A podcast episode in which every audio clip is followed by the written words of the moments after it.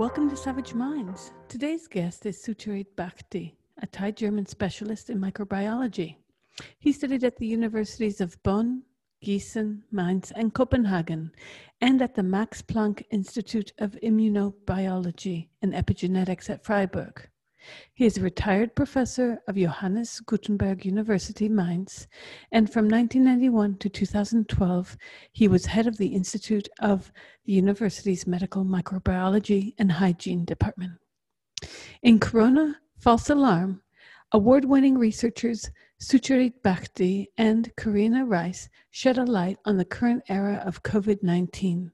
They offer analysis of whether radical protective measures, including lockdown, social distancing, and mandatory masking, have been justified, and what the ramifications have been for society, the economy, and public health.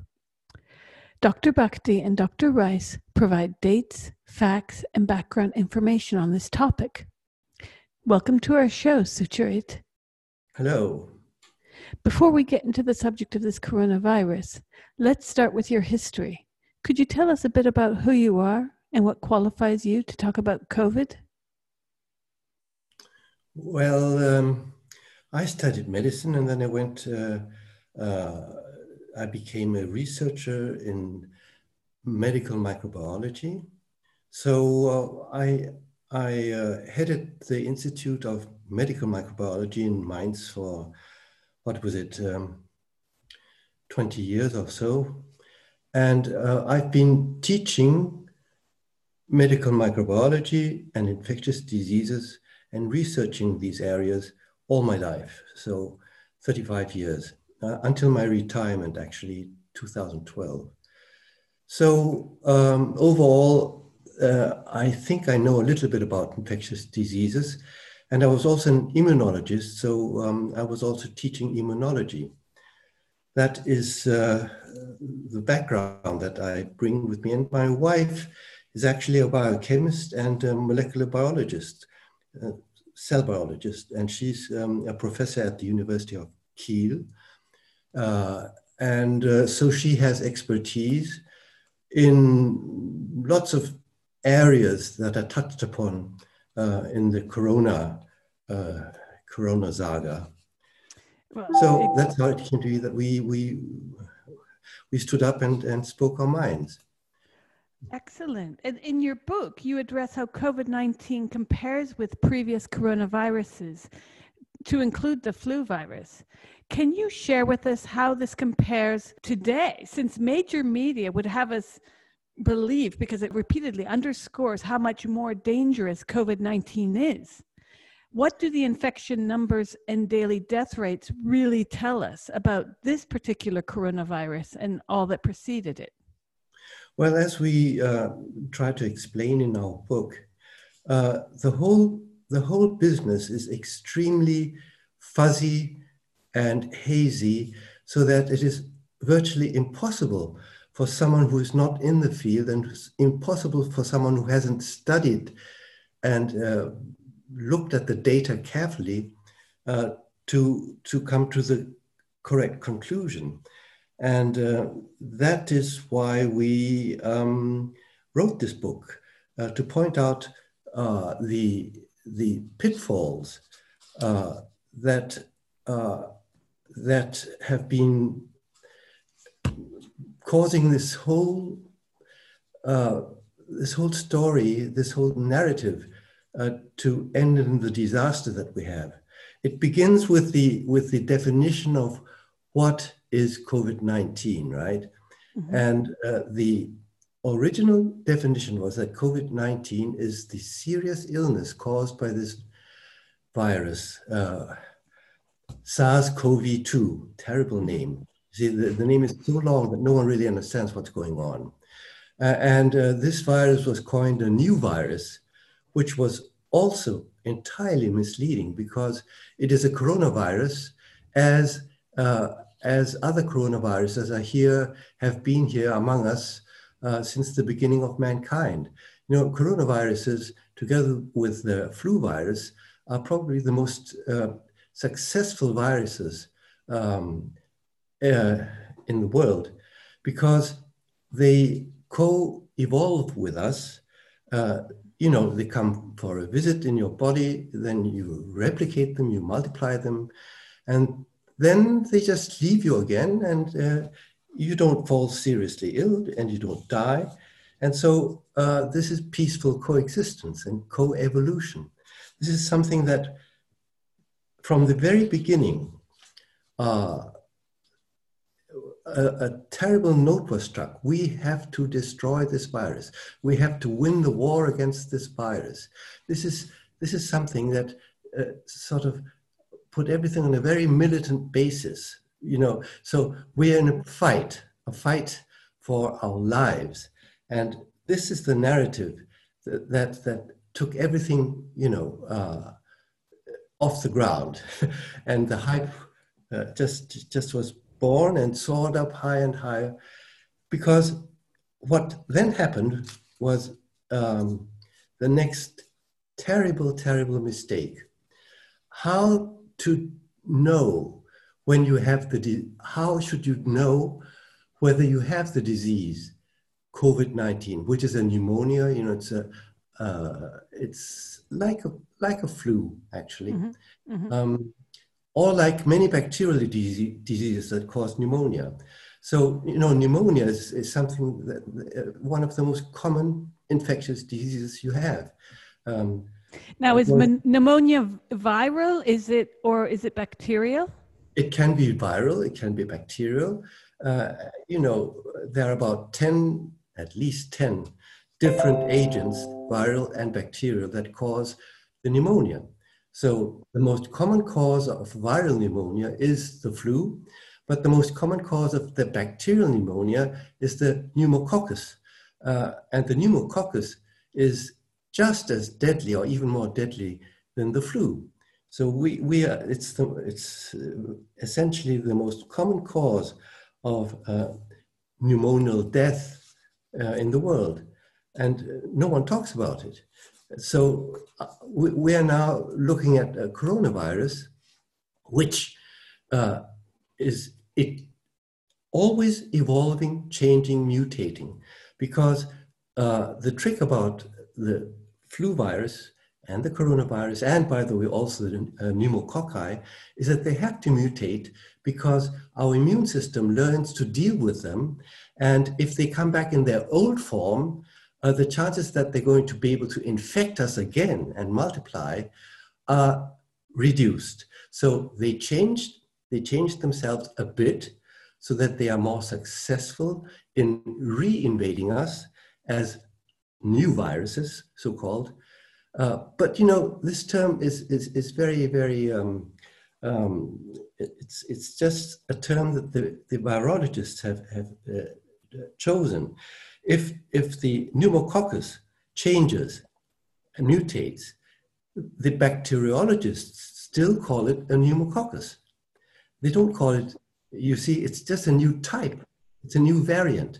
And this coronavirus is also just a new variant, but it now everybody says, oh, it's a new virus, which strikes fear in the hearts of people because people think they have no immunity to it, you see. And this is where things really go off. What about this idea that we don't have immunity as is being foretold by the media? We're being given daily reports to strike fear in us. Yes, that's right. If we have no immunity to this, and clearly I'm sure you've witnessed on the media in the last 7-8 months, how the virus is sort of not being represented properly, because we've known about, like, let's say there's been a coronavirus vaccine in felines since the 1970s that hasn't fared very well for those cats. Not at all. Why is it, you know, on the one hand that the media has somehow been given hold of medical knowledge? Like, shouldn't we be seeing more voices and even different perspectives from scientists? Well, we're trying, you know, and we wrote this section on immunology and vaccines in the English version of the book, which I think that you have, and went to great lengths to explain how the whole system works, because No one who hasn't studied immunology or infectious diseases is able to know all of this. And so what's happening is that the world populace is being misled, I don't know whether this is being done willfully or not, but they've now just a handful of people who are standing up to correct this misunderstanding. Of course, it's not true that we have no immunity against this virus. If that were true, then the death rate would be really way up, soaring way up in the sky, which it's not. And as I think, I hope, most people realize, you know, one of the world leading epidemiologists, John Ioannidis of Stanford University, who has done so careful research into the whole business, as he always has been careful. What John says is never wrong. This is, you know, he's one of the scientists who simply are so careful in their research that they always turn out to be right. And what John published and has published, and it's been peer reviewed, and it's accepted by the WHO as correct because the WHO has posted it on its bulletin. That was last month. What Ioannidis says is that after looking at all the data that is available, you have to come to the conclusion that the numbers are there for everyone to look at. And the numbers say that if you are under 70 years old, or if you are under 70 years old, whether this is America or Canada or Europe, and you get infected by this virus, then the infection fatality rate, which means the number of the percent that will die because of this virus or with the virus, is less than 0.1%. Now, this is a number that you really, really have to think about. It means that, in fact, it's 0.05%. 5 of 10,000 infected individuals under 70 years will die because of or with the virus. This is a minuscule number. It is less than the flu, all right? So for people under 70, this virus is less dangerous than the flu. And there's nothing you can say that will change this statement. So now, if you know this, you have to ask two questions. First, how come 99.95% of the infected individuals will not die? The only answer there is to this question is that these individuals, their immune system, must know how to cope with the virus. Obviously. Now, are these all individuals, or these are individuals under the age of 70? All individuals together under the age of 70. Okay, all right. But you have to realize that during this epidemic or pandemic, 85% of the infected individuals were under the age of 70. It is not true that this virus infected mainly the elderly with pre-existing illnesses. It's not true, you see. So what we're looking at now is a virus with which people under the age of 70 can cope with, you know. So that is the fact. You see, that means that our immune system does know how to cope with the virus, and that's what we try to explain in the book, and we explain how this works. And it works not because of the antibodies. It's not the antibodies that are protecting us against this virus. It's not like, you know, diphtheria, tetanus, or even measles, where the antibodies do protect. You see, the big difference between this virus, which is a respiratory pathogen, it enters you via your nose and by the airway and lands in your lungs. The difference between this virus and viruses against which we can develop antibody-based immunity is that those viruses which our antibodies can catch and prevent entering our cells are all viruses that disseminate in our body through the bloodstream, all right? And in the bloodstream, there are much more antibodies than on the surface of your airway, epithelium, all right, first of all. Second of all, the viral load in the bloodstream is always, you know, so much lower than the viral load that you get when a virus, when someone coughs or sneezes the virus into your lung. And so antibodies are not the mainstay of immunity against respiratory pathogens. There we need the lymphocytes, the killer lymphocytes that come in and destroy the infected cells.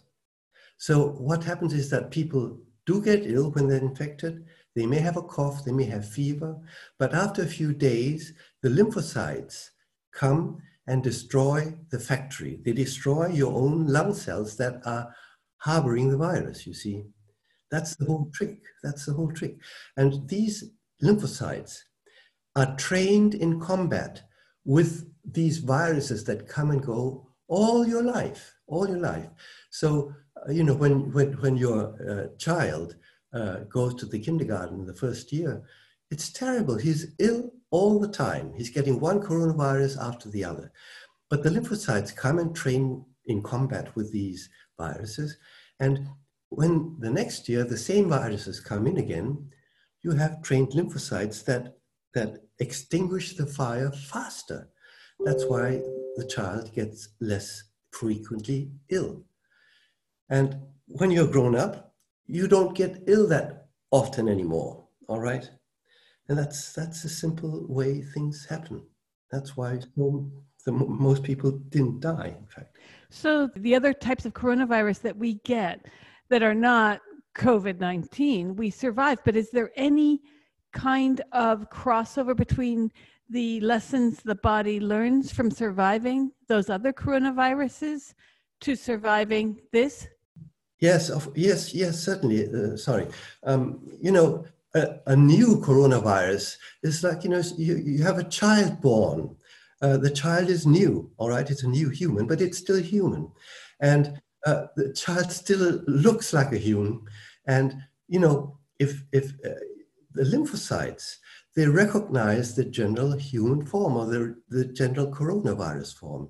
So our lymphocytes that have been trained to see and remember the old coronaviruses will also see the new virus because they have a memory. They see the shape of the new virus because it's still a coronavirus.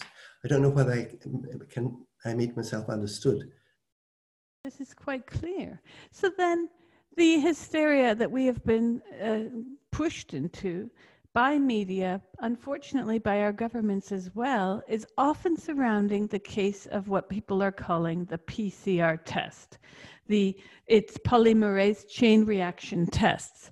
Now, you see very little discussion about what these tests actually are. Could you briefly describe what the PCR test is and how, in my view, as I'm reading about this since February, my view is that part of the problem with the government's decisions have been based on these tests, many of which are not accurate and much of which there's been a myth constructed around them. Of course, the PCR test has been really the cause of everything. the cause of the whole catastrophe, because this PCR test is a lab test that has never been, released for diagnostic purposes. And now it's being used to diagnose a disease, which is absolutely ridiculous. What does this test really do? I'd like to compare to the alcohol breath test, all right? Alcohol breath test, you've drunk 100 mils of vodka, you go and you get into this police control, you blow, and then in Germany you go up, your breath test, the alcohol level in your breath goes up to 0.6, and then you have to give up your license. If it goes up to, you've only drunk 1 mil, then it goes up to 0.006. Then of course you can keep on driving. That's okay. That means that the alcohol breath test has been standardized to light up when a limit has been reached, okay? Now the PCR test has never been standardized so that it says, oh, you've got 0.6 and therefore you go into quarantine and you have COVID-19. No, if it goes up to 0.006, it still lights up as positive, you see. So you might have been drinking a fruit juice with a little bit of alcohol. You get caught in this control and off you go to quarantine. And this is something that is so criminal. It's criminal because a test is being used that has never been validated for diagnosis, validated for the diagnosis, which means a clinical diagnosis. What this test sees is parts of the genome of the virus, sequences of the genome, all right, which are relatively specific, but not absolutely specific. So if you let this test go on and on and on, and it's so infinitely that you can rig this test so that virtually everyone in the world is going to be positive, because everyone in the world is going to have 0.006% per mil alcohol, you see. Do you know what I'm trying to say? It's just too sensitive.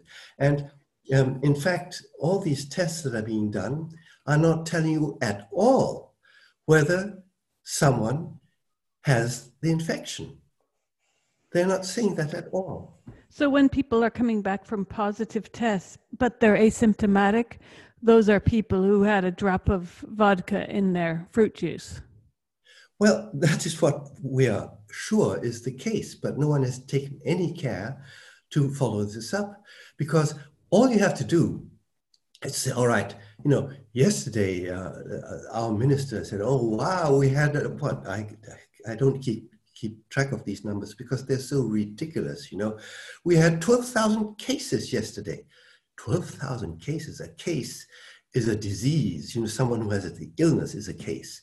Not a scrap of paper where you have one cross positive. These people have no symptoms, and they're sent into quarantine. All you have to do is follow them up for 10 days and see whether they have any symptoms, and you'll find out they don't. Well, this is something I find strange, because I wonder why the WHO has not stepped in on this, because even if you recall back to 1981, in the early days of AIDS, there was a distinction made at a certain point between who tested positive for HIV and who was considered to have AIDS, or as they called full-blown AIDS. And that was based on a T-cell count. And it seems that today, the groups of who is asymptomatic is being lumped together with those people on respirators. Of course. And it's being done on purpose. And the trouble is, you see, that whenever anyone enters the ICU, whether it's a heart attack or a stroke or cancer or an accident, the first thing they do is do a PCR test for COVID-19, for the SARS-CoV-2, all right? And of course, because this test is far, far, far too sensitive, even those people who have 0.002 per mil light up and are positive. So the moment they're positive and they're on the respirator, oh, a new COVID-19 patient is on the respirator. All those numbers are exploding, all right? And the moment one of these patients come in, and of course they come in all the time, because this testing must be stopped, or it must be standardized, for God's sake. You've got to put the limit at 0.5, right? And if you don't do that, you are going to get into the worst catastrophe that medicine has ever seen, because now, whenever anyone in the hospital has a positive test, everyone gets into their Mars or moon costumes, you know, and their masks, and they can hardly work anymore because they're poisoning themselves with the CO2 behind the mask.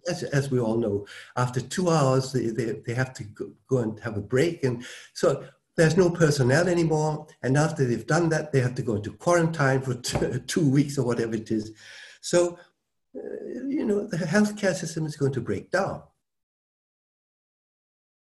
But it's our own fault. Well, if the PCR tests are useless for mass testing, is there a place for these tests outside of the clinical setting? I mean, okay. And are there better tests that could be used to test medical staff, care home visitors? No. If the staff is healthy, no. There is no scientific publication in the world that has ever shown that non-symptomatic individuals will spread this virus in the general population. Maybe in care homes, maybe. There the evidence is partial. So what one has to do in nursing homes, care facilities, is to be very careful not to let anyone with symptoms go to work. That is the only thing you really have to do, all right? And there's no reason to go around testing. You know, we talked to one of the nursing homes workers, one of the chiefs a few days ago, and he said, look, of course, any infection that enters nursing homes is bad, whether it's a norovirus, whether it is a flu, but we are trained, we know all about this. And anyone with good training will see to it that their nursing homes don't get infected. And that's what the Germans have been doing with very good success all the time. You know, that's the only thing you have to do. Protect those who are at risk. But otherwise, so the elderly and the immunosuppressed, basically. The elderly with pre-existing disease, not the elderly.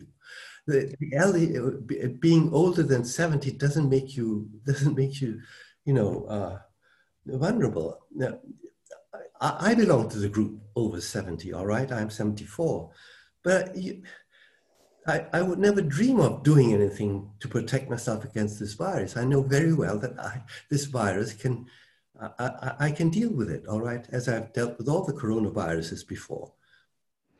Well, we've seen the government's pressing for these lockdowns, now quasi-lockdown in certain regions around Italy. There's green, yellow, orange, and red, just like a traffic light.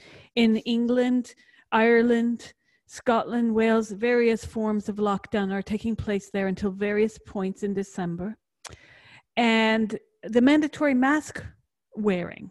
You know, I was going to ask you, does the science support it? And I woke up this morning, I don't know if you saw, in The Spectator is an article about the Danmark 19, the Danish study, that says, I quote, there is no statistically significant difference between those who wore masks and those who did not when it came to be infected by COVID-19. This was a 3-month study done this year.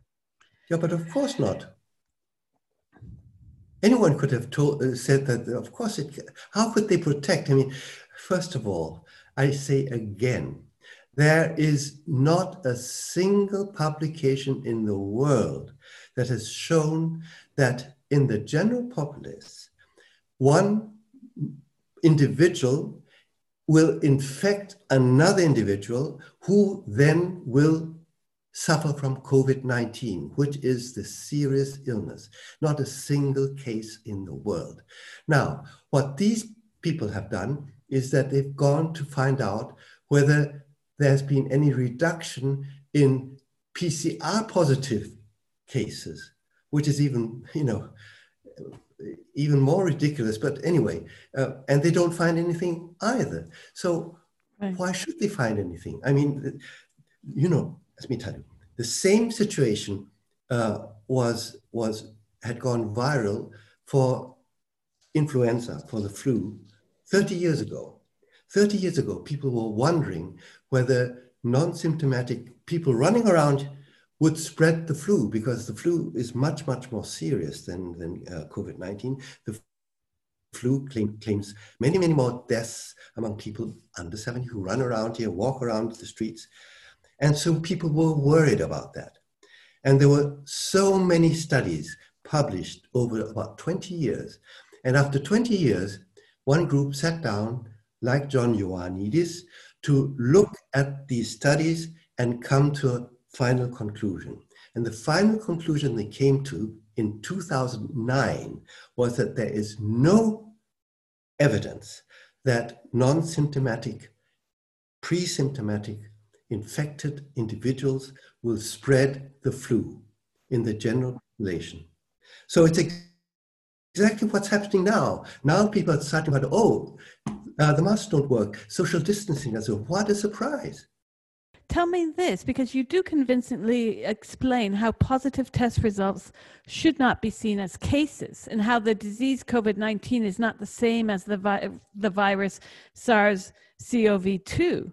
You also seem to dismiss the idea that there is a second wave happening. Yet we are seeing in parts of Europe, in North America, wards filling up with people. Now there's a paradox here, however. The places that were worse affected in the spring seem to be less affected now. For instance, London and New York. They haven't seen as serious a rise in infections now as they did then. So what are your thoughts about what might be happening now, aside from an increase in testing? For instance, they're calling this, the second wave, but anyways, the second half of that first wave in the spring were in areas where COVID was ostensibly blocked by lockdown. What are your thoughts on this? No. I think the whole business is so hazy, so fuzzy, and so impossible to analyze, because you have no real data. A scientist who has no data cannot do science. Newton once said, if you can't measure something, you can't research it. And you can't research these numbers, because these numbers are meaningless. As I think we've already said, I don't know what infections numbers are telling me. I only know one thing. And that is that the fatality rates are not going up. The fatality rates are not really going up. What is certain is that if you look at the fatality rates across Europe and America, any state you look at, you see that the rates are steady, the same.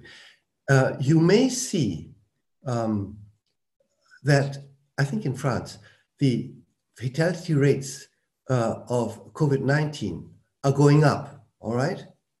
But since the total number of deaths per day is the same as every day, as yesterday and the day before, this is obviously a number that is false. Obviously, you're replacing, let's say, heart attack deaths or stroke deaths or cancer deaths with COVID-19 deaths. That's what's happening. And if it's happening less in London and New York, it may be happening less because people are more careful in diagnosing, because people know very well that if you calibrate these PCR tests so that you're looking at 0.6, then the number of false positives is going to sink like a stone in water. Now, this is maybe a trivial explanation of why it's not happening in New York. But you see, I don't want to start speculating about anything else. I'm just saying, don't believe it. Just don't believe it. Well, certainly we're seeing other illnesses, aside from the comorbidities you mentioned, of which many are dementia. We've seen this in the media recently, in Ireland, in the UK. Absolutely. We're also seeing stories about long COVID. I joined a long COVID group on Facebook because I was curious about what this meant. And it seems to be very murky. I mean, people are suffering, but to what degree this is COVID or other comorbidities is yet to be seen, because as you mentioned, there is no science on this. There's no science. There's absolutely no science. And in fact, those poor people with dementia, they may have died because of the measures that are being taken to limit this virus, which are ridiculous. You know, they're not being taken care of anymore, and they need care. They need care, and they need love, and they need people around them. And they've been isolated. They've been mistreated, maltreated, and now people wonder why the major comorbidity in Ireland and the UK is, you know, it's so disturbing that politicians don't realize that they're killing people, and that medical people themselves don't realize this. This is so terrible. Well, I was finishing up a piece just before we spoke today. And I've talked about this in the piece that I'll be putting up shortly as to where the politicians are, where are the social scientists, where are the psychologists? Because one thing I had to deal with this week, unfortunately, is I have a 5-year-old child who has suffered, we're finding out now, because of lockdown. And this is having a huge impact. His nursery is telling me that we're not alone. There are so many other kids that are regressing. And nobody is speaking out about this. Yes, and this is something that we're really trying to push over the cliff, because what we're seeing now is that the parents have a responsibility for their children. They cannot allow others to mistreat their own children by forcing them to wear masks. Everyone knows that mask wearing is damaging to the health of any child. Everyone knows, everyone who has studied medicine knows this. So it's the doctors in the first place who must stand up and say, this is a crime against children, against humanity. You are doing something that, in fact,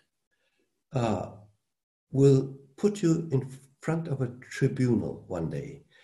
You are now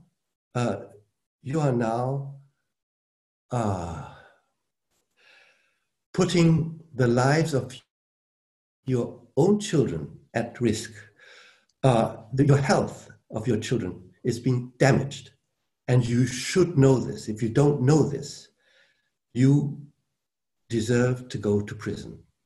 That's absolutely sure. You know, the CO2 concentration behind these masks in the children goes up. Everyone knows this. And everyone knows that the CO2 concentration in the blood goes up.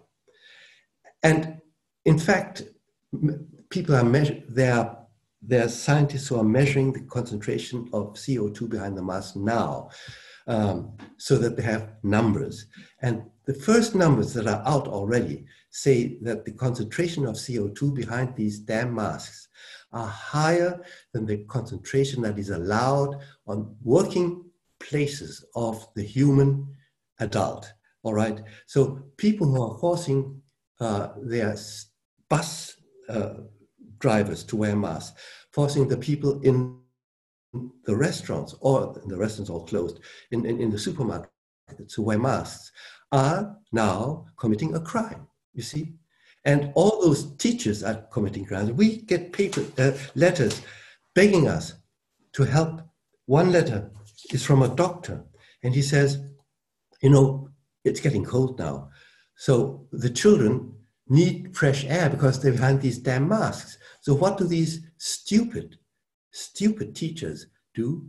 They opened the windows and let that cold air come in to the classroom so that the children get more oxygen. How stupid can you get? And he says, these poor children, you know, they're frozen after school. They come and their parents bring them and they're cold, just cold, shivering cold. And these children are going to get pneumonia, not this damn virus. They're going to get just normal pneumonia. You know, there's a bacteria that is just waiting for children to get undercooled, to get chilled. And they get the bacterial pneumonia. And this bacterial pneumonia, I tell you, does exactly the same to the children that the COVID does. They get short of breath, they get tired, and this bacterium stays in the body of these children for months, not weeks. It just stays for months and months and months. It can stay there until the children actually get seriously, seriously ill. And usually this bacterium is not diagnosed because the diagnosis is not simple. And if the child does not get an antibiotic, that could really, really mean that it's going to get horribly ill. And if that poor child is forced to wear a mask and is ill because of the bacterium, God knows what's going to happen. I don't, and I don't want to know. And also, children are not being exposed to other elements that are actually good for them to be exposed to. No, these masks don't do anything except increase the CO2 behind them. They don't prevent anything. And all they do is make children ill. That's the only thing they do. You're listening to Savage Minds. We hope you're enjoying the show. Please consider subscribing. We depend on listeners and readers just like you. Now, back to our show.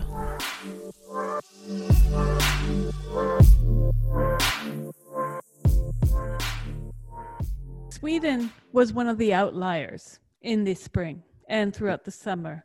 Now it seems to have started moving towards not lockdown, but mitigation efforts that resemble much of what's happening in the rest of Europe. But one thing I don't understand about the recent move by countries like Spain, France, UK, Italy, this is what they're telling the public.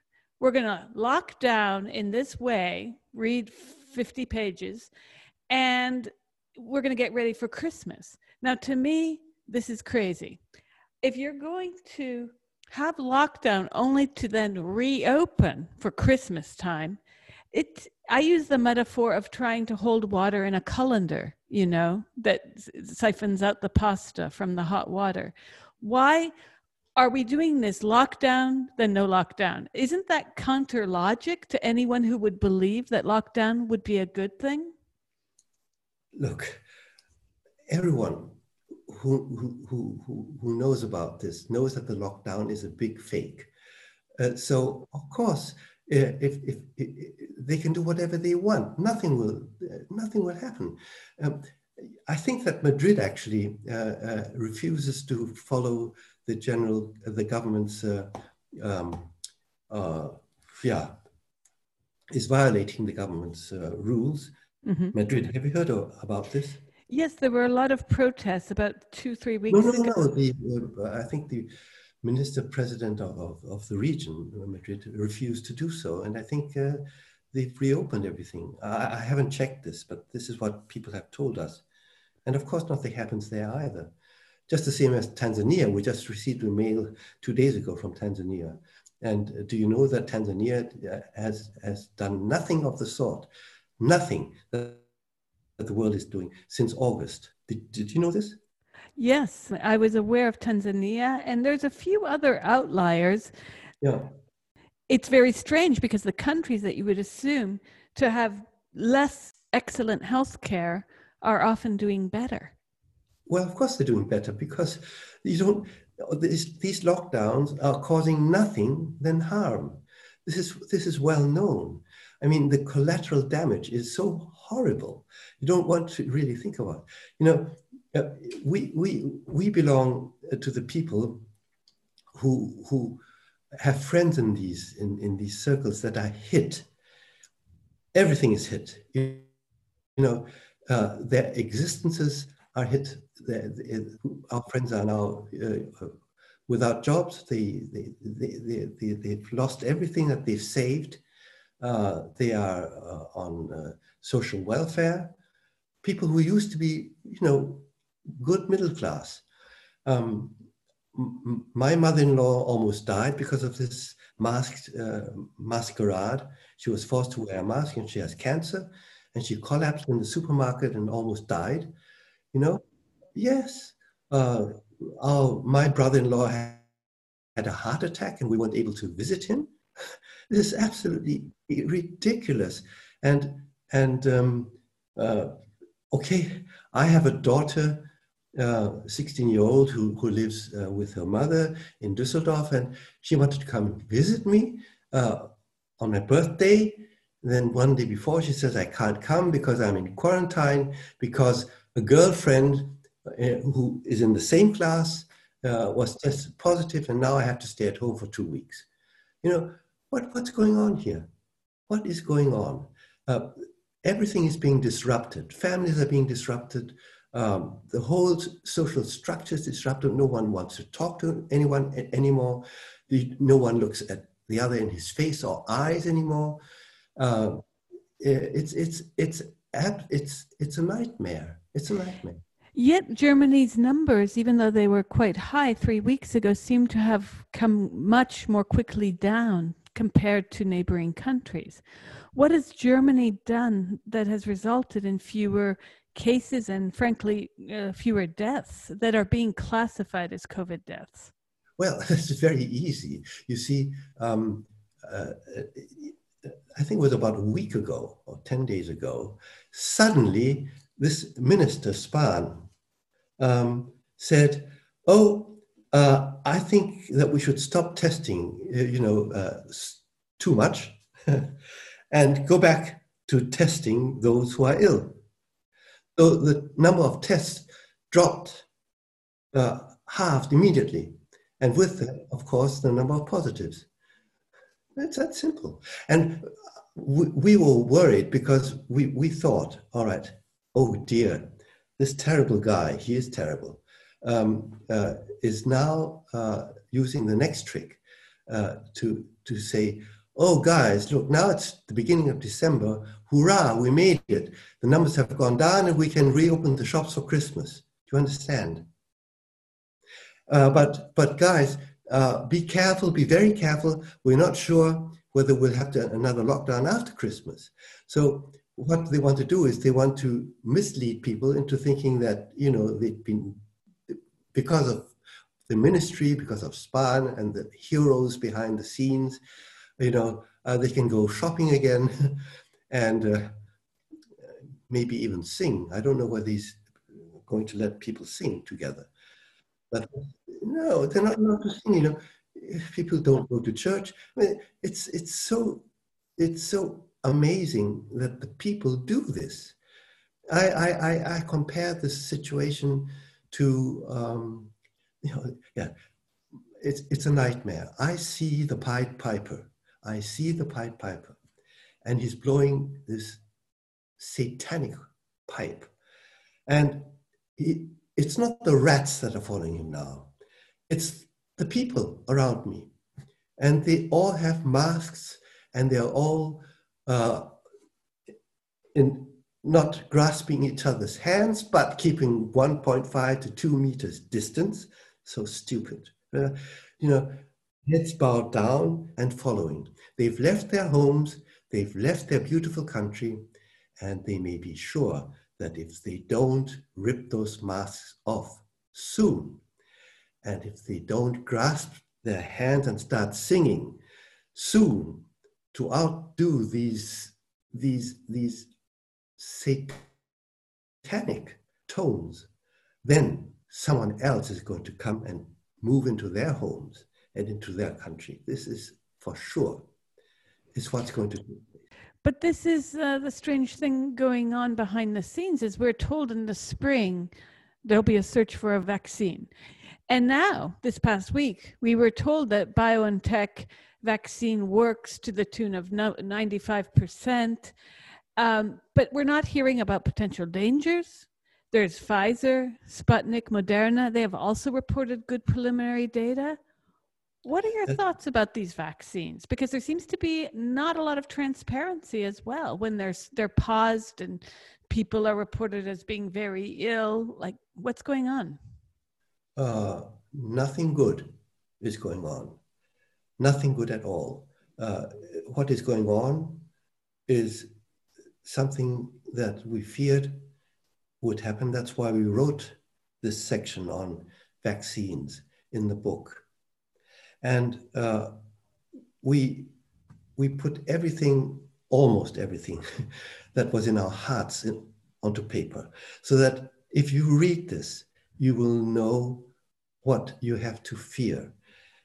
This is something that people will not understand unless they sit down and do a bit of reading, all right? Now, let me come back to the fact that if you are under 70, your chance of dying because of this virus or with this virus is 5 out of 10,000, all right? Now, a vaccine will only pass, all right, the regulations as a vaccine if you can show that it is efficacious. You know, if 100 people get tetanus, 90 will die. This is known. If 100 are vaccinated and get tetanus, they won't get tetanus.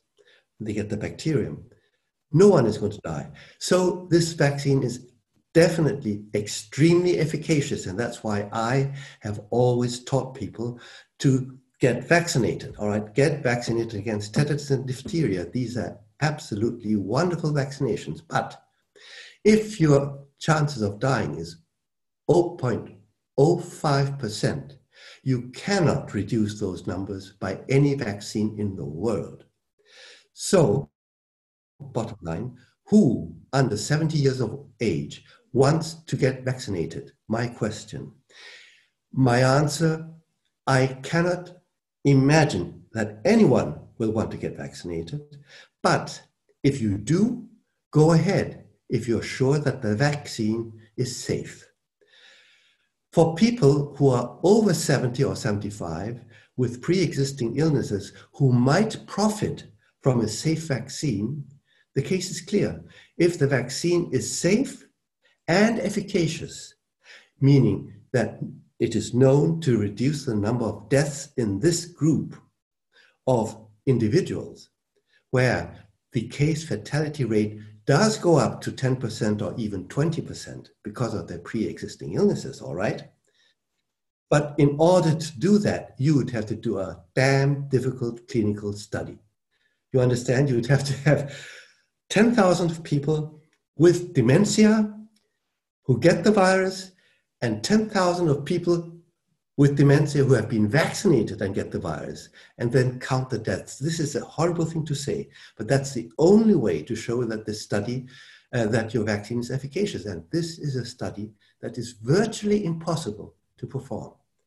For the lack of ability to keep in line with human ethics, I presume, testing ethics. It cannot be in line with human ethics.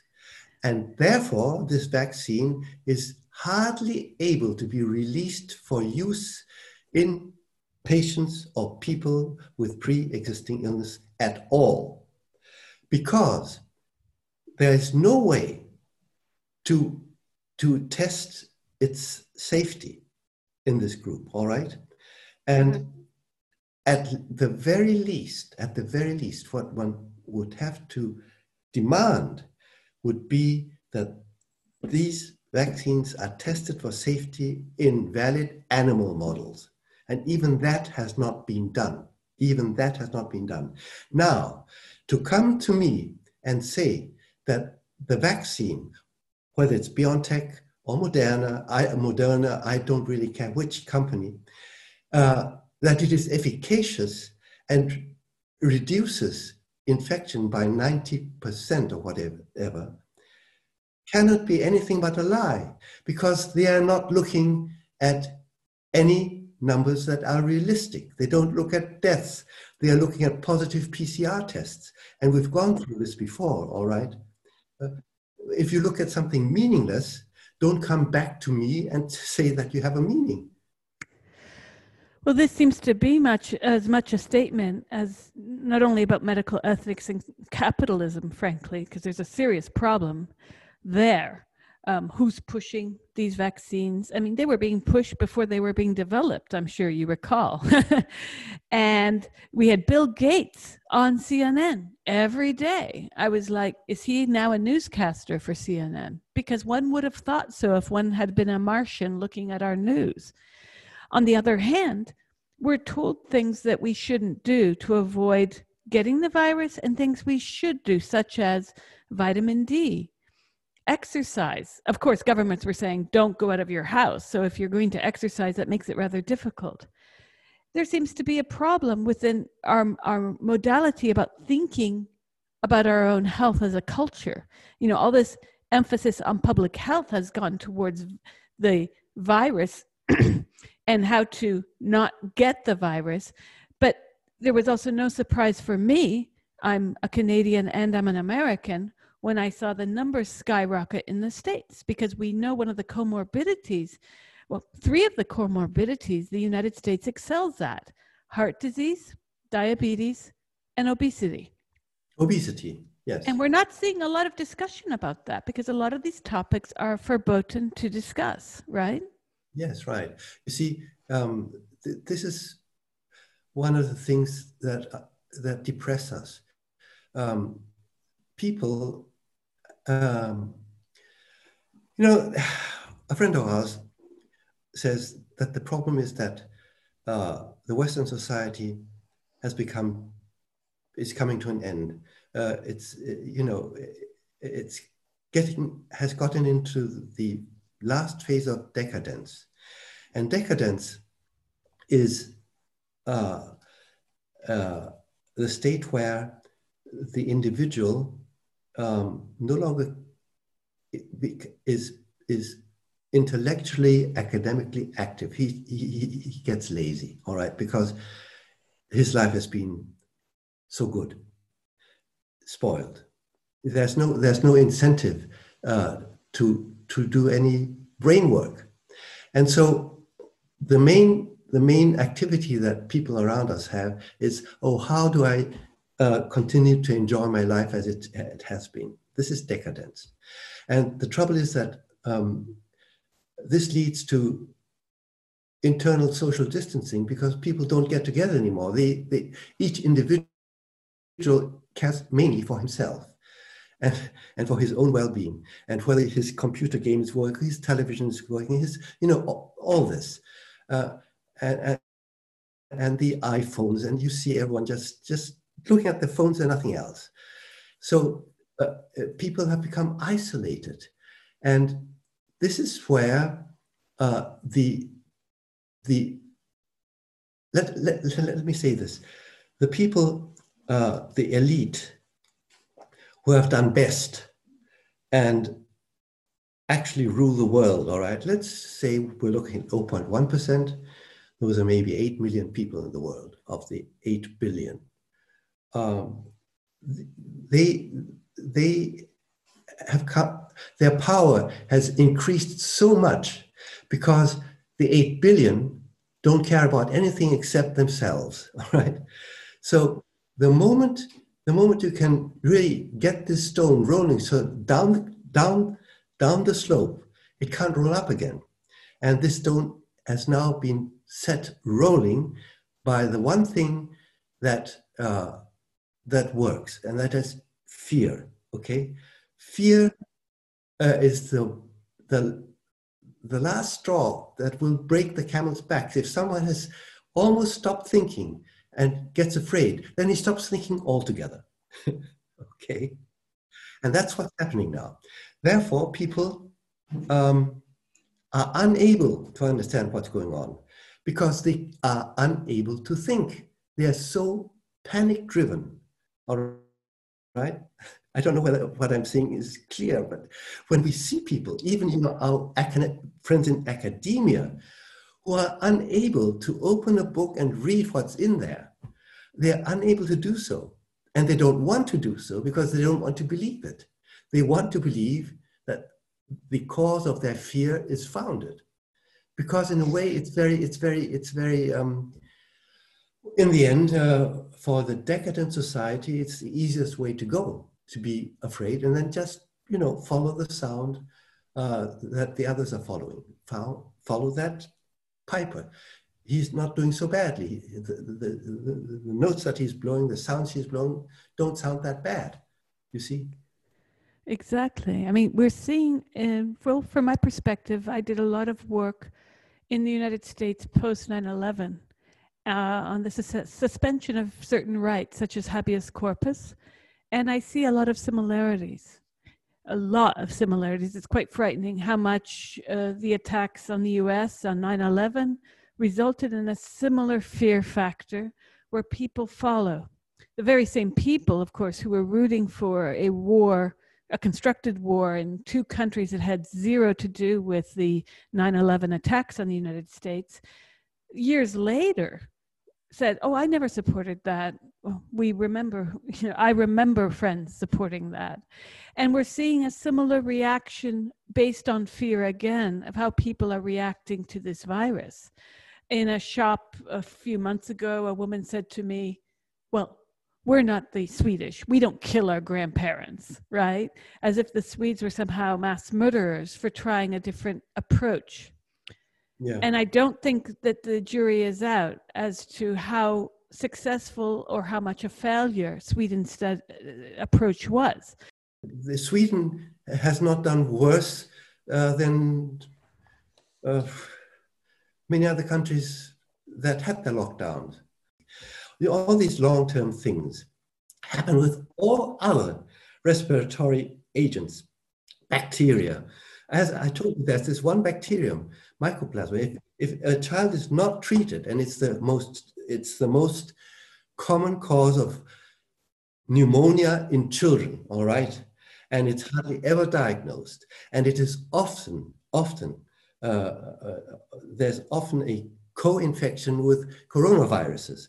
So if a child now has this bacterium, he gets tested and he's going to be positive for the coronavirus, he will go into the records as a COVID-19 patient and the bacterium will be overlooked entirely. And whether what happens in 1 year was due to the bacterium or due to the coronavirus, God knows. No one will ever find out because you don't look. So, but it's known that the flu, this is influenza, also has long-term effects in certain people, but they are few, they are the exceptions. So don't go around looking for the exceptions. Go around looking for the rule and stick by the rule and don't go for the exceptions. True, but then why has there been such a pushback against anyone speaking out? For instance, you mentioned John Ioannidis, whose work I've been following since the spring. And his video on YouTube was taken off. I'm sure you know about that. And I was very happy to see his paper published last month, to have been given not only a stamp of approval via peer review, but also the WHO. But as you know, anyone who speaks about skepticism towards COVID mitigation in many countries is shut down. And YouTube, big tech, YouTube, Twitter, Facebook are doing it as well. And so we're being told what to not say at the very least. I mean, whether or not we can think it is debatable, but we're not allowed to express it in the public arena of social media, which paradoxically during these lockdowns is the only kind of social space that most people have. What are your thoughts on this?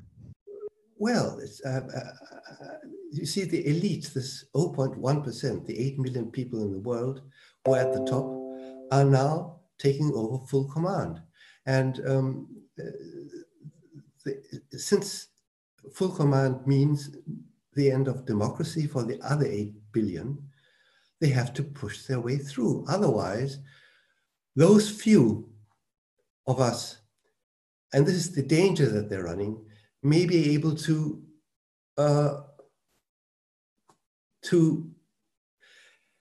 get enough people to say no, and enough people to stand up and try to regain democracy, which is the only way to go. I mean, it is clear that there is no democracy anymore. We are now living in a totalitarian world, not state.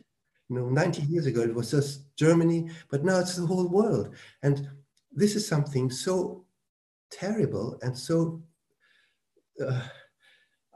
it makes us shiver. We are so frightened. We have a little son, 3 years old. We don't want him. We can't bear the thought that he's going to go to school in this country, because this country is being run by dictators. This is the simple fact. We are in a dictatorship, you know, where you know, we live near the Baltic, the sea, and so there's a promenade, which is beside the sea, where people would go every Saturday, every day. The sun was shining. Now, imagine if you go on this promenade, which is about 1,000 meters, all right, the meeting place for people, you have to wear a mask and you have to keep your social distance. And there's a sign put up in front of this promenade, but it is only between 12 o'clock and 5 o'clock, 12 a.m. and 5 p.m. on Saturdays and Sundays that you have to do this. And we were there last Sunday at 11. And at 12, we left the promenade to sit down in front to see what was going to happen. So half an hour later, a police car came.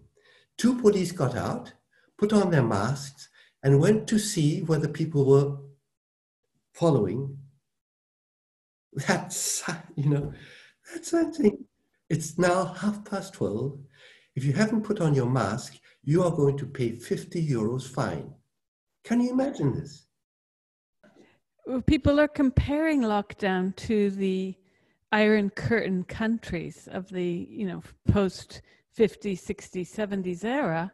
But at least in those countries, they were free to leave their houses, go to the sea without masks. I mean, this is quite worse. And I don't think we're given the full spectrum by media or politicians. Of course, you don't have to think. You know that we're not. And you know that this is profoundly disturbing, because there's no way, no other conclusion that one can come to than that there is an agenda behind this. This is being done on purpose. And this very thought makes us so afraid for our child, for our children, you know, because, and if those guys up there are doing this willfully, they're already killing people. They're poisoning our children with CO2, you know, they don't stop at anything. Then this agenda must be driven. There must be a huge, huge prize behind all of this. And we don't want to know what it is. We just know that it must be evil. It must be something very evil.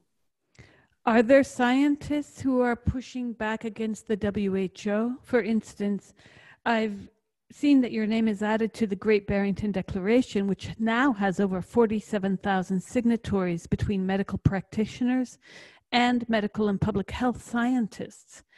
Are you and others also advocating that perhaps the WHO be reconceptualized or include a broader range of voices, especially in the exceptional cases of global pandemics? Well, certainly. All right. The WHO has to simply be reformed. It cannot go on like this, you know. It's simply, it's so awful.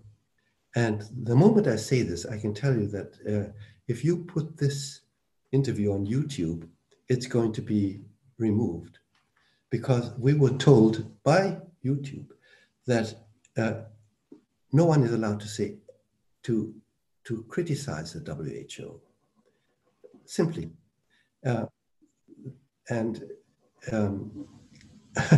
All right, so no more. I'd say no more, otherwise, you know, we have no chance. No, well, I'm not putting this on YouTube, thank goodness. One of the things I had to think of when I set up Savage Minds was where to go, where I could ensure that there would be no censorship, because this is the next step. As I mentioned earlier, big tech silences scientists like Ioannidis and many others who've spoken out about their observations, just saying, as a doctor in California, this is what I've seen. Doctors have had their videos removed from YouTube and elsewhere. So it is important that, you know, people understand the ramifications, because it's, I mean, a lot of people are very quick to say, oh, those people are just anti-vaxxers.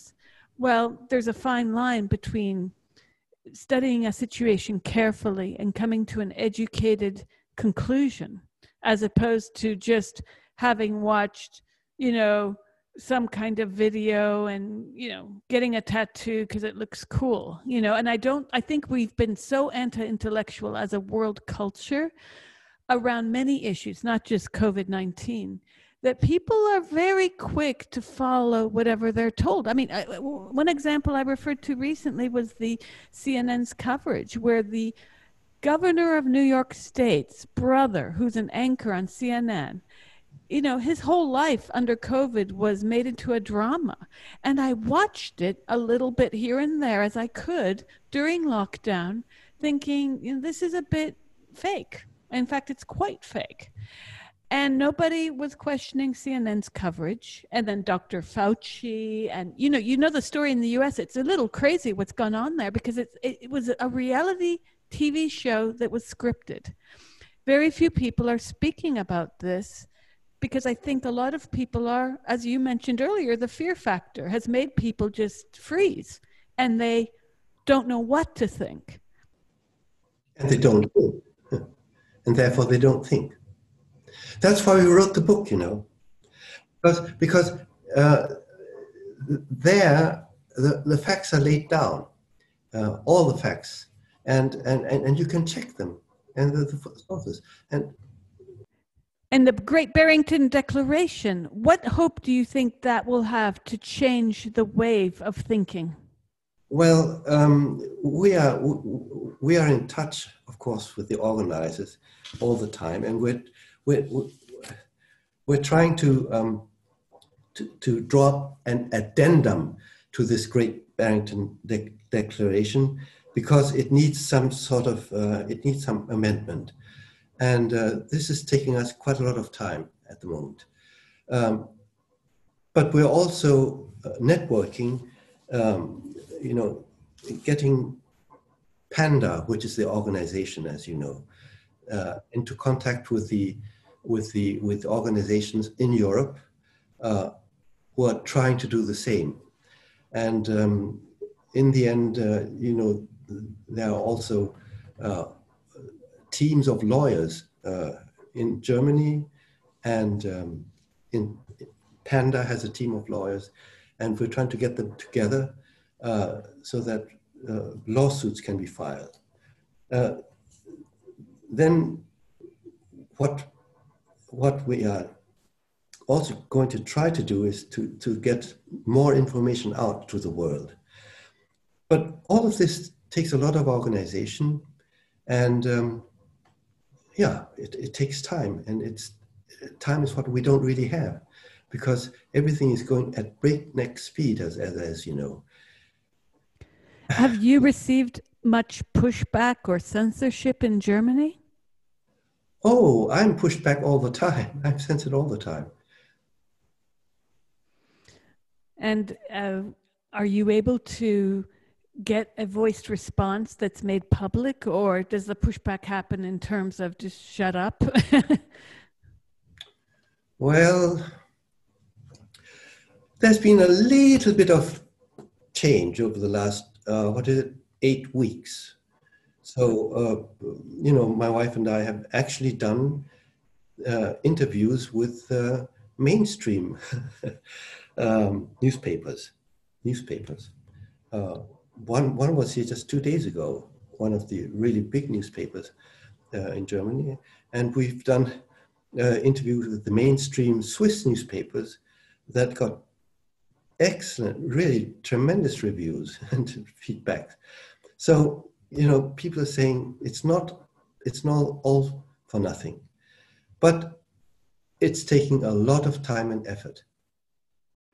And what is your advice to the younger generation of school children, even university students, who many of whom have opted out of studying this year because for them online classes was just a bad idea? What is there any hope throughout all this? Our only hope is that enough people who have not yet completely stopped thinking will go back to reading and writing. And not only our book, but also things like the papers of Ioannidis and many others. There are many others who have, you know, put down some very, very good thoughts on paper. And then stand up and claim back your rights as people living in a so-called democratic country. That's the only way to get democracy back to the people. It's the people who have to call out for it themselves. Otherwise, I don't think we have a chance.